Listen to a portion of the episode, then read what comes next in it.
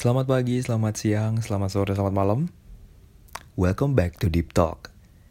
Semoga pemilu cepat beres semuanya ya dan juga semuanya balik normal lagi.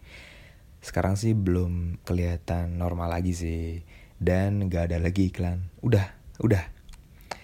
Itu menurut gue iklannya sampai kok maksudnya untuk ukuran anak zaman sekarang yang notabene deket banget sama teknologi. Tapi ya kalau diputer berulang-ulang atau terus-terusan jadi pusing juga. Dan sejak kapan semua iklan partai atau anjuran untuk mencoblos masuk TV dan apalagi radio tempat gue siaran kan jadi agak sedikit muak ya dengan jargon yang itu-itu aja misal mensejahterakan bla bla bla kayaknya templatenya gitu-gitu mulu Padahal kalau ke, kalau kepilih kan ya bisa jadi akan lupa sama semuanya. Ngomongin masalah pilpres dan juga pileg ini, ternyata ada hubungannya dengan tema yang gue angkat di Deep Talk episode kali ini.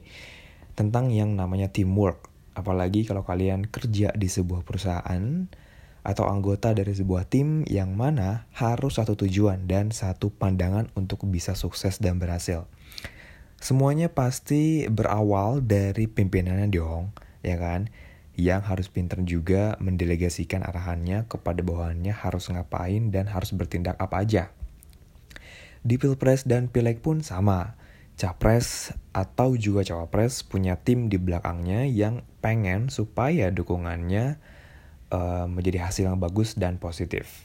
Tapi terkadang survei yang buat tim pemenangan masing-masing biar senang-senang mereka aja sih, ya kan?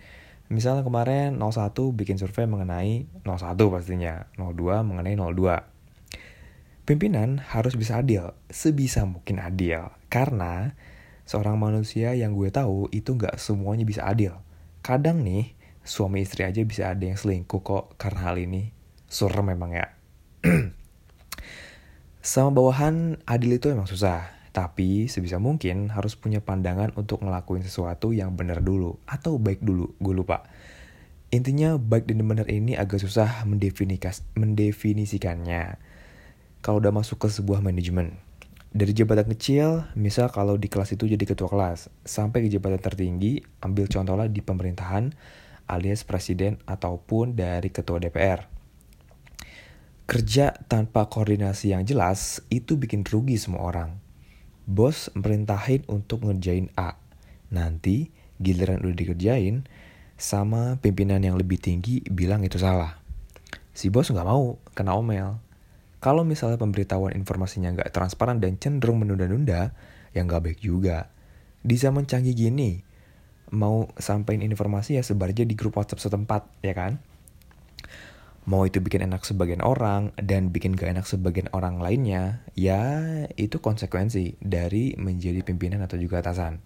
Seperti judul di talk gue kali ini, ya, yang judulnya itu adalah kerja itu baiknya kalau sendiri ya sendiri. Kalau ada tim dan ada grupnya, ya harus kompak. Ini ada beberapa kerjaan yang emang harusnya bisa dikerjain sendiri dan ada juga beberapa kerjaan yang harus butuh kerjasama. Sebuah perusahaan menurut gue bisa maju karena satu visi juga misi. Kalau pimpinannya sibuk mengenyangkan perut sendiri, apalagi cenderung berat sebelah, wah udah.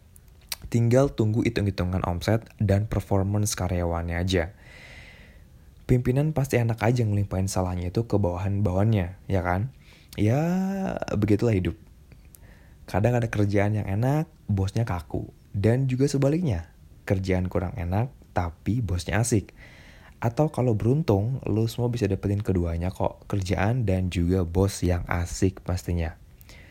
Menurut gue, semoga yang belum bekerja akan punya pekerjaan dengan bos yang asik, Terus yang bekerja, semoga betah dengan bos yang kayak gitu. Dan yang menjadi bos, semoga nih punya sikap maupun sifat yang bisa jadi teladan bagi semua bawahan maupun karyawan-karyawannya. Supaya bisa diambil yang bagusnya dan dibuang yang jeleknya. Oke?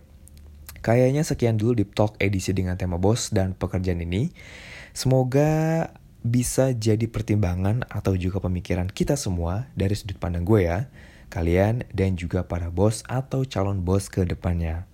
Seperti biasa, buat yang ingin kolaborasi dan juga tanya-tanya mengenai podcast, langsung aja ke Twitter di @febiandrian underscore atau IG di atau IG di Andrian Febi. Sampai ketemu di Deep Talk berikutnya. Peace.